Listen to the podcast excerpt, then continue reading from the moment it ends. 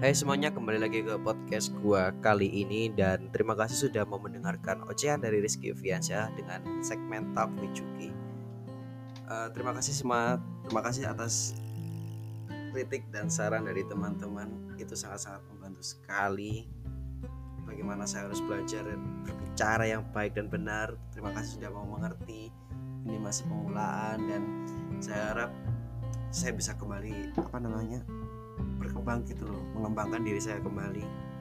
Karena sejujurnya ini adalah 125 kali take. Karena masih belum ngomongannya dan masih suka salah kalau ngomong. Terus juga masih perlu belajar sebenarnya.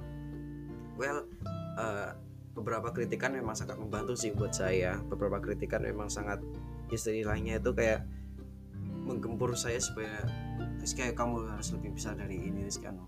Tapi beberapa orang kayak dalam hal menerima atau memberikan saran kritikan itu berbeda-beda. Salah satu contohnya adalah banyak sekali yang di luar sana ketika dikritik kita beri apa istilahnya kayak wejangan lah masukan lah atau apalah itu kayak baper gitu loh. Bukannya mendengarkan malah jadinya dendam. Itu yang mungkin entah salah dari yang memberi kritik atau salah kitanya yang mengkritik. Terkadang kita harus memberikan celah di mana ini tuh hanya ini itu bisa membangun atau emang bisa menjatuhkan. Misalkan gini kamu nah kebetulan saya seorang paski paski pramuka. Ya paski sendiri pramuka sendiri. Cuman saya ikut paski bra saya juga ikut pramuka gitu loh. Nah misalkan di paski itu junior saya tuh salah melakukan gerakan ada dua tipe cutting atau senior yang memberikan masukan gini. Dek langkahmu itu kamu benerin. Semakin kamu kayak gitu kamu nggak akan berkembang. Itu adalah satu kritik. Ada juga yang seperti ada juga yang seperti ini. Sikilmu ceklek tuh. Dek kamu tuh nggak bisa terus-terusan kayak gini. Kamu nggak pantas di paski oke kita kan ada dua tipe orang yang seperti itu. Uh, kita tidak bisa memaksakan orang untuk memberikan kritik yang bagaimana karena hal seperti itu adalah spontanitas dari orang itu sendiri. Orang itu bisa emang ingin membangun kamu atau emang ingin menjatuhkan kamu.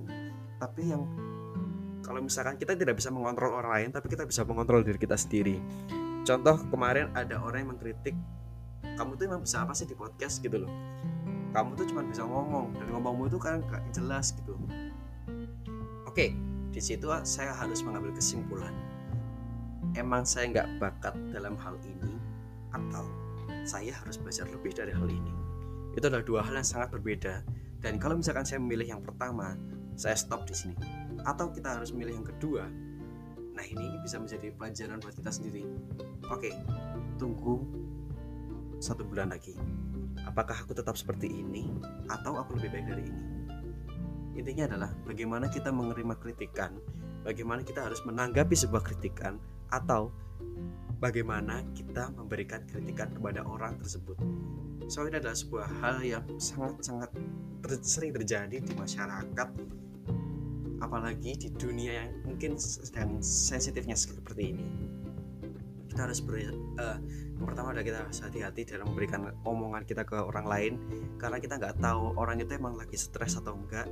Orang itu bagaimana suasana hatinya kan kita nggak tahu. Atau ketika kita ngomong kita mengkritik dan sebagainya malah itu akan menjadikan orang itu bahkan yang lebih buruknya adalah kita bisa merenggut nyawa seseorang karena kita tuh kayak menjatuhkan dia gitu. Kita tidak memberikan apresiasi yang lebih malah kita akan menjatuhkan dia. Dan orang itu kayak ya salah aku tak stop di sini. Mungkin itu saja dari dari podcast gua hari ini. Podcast podcast gua hanya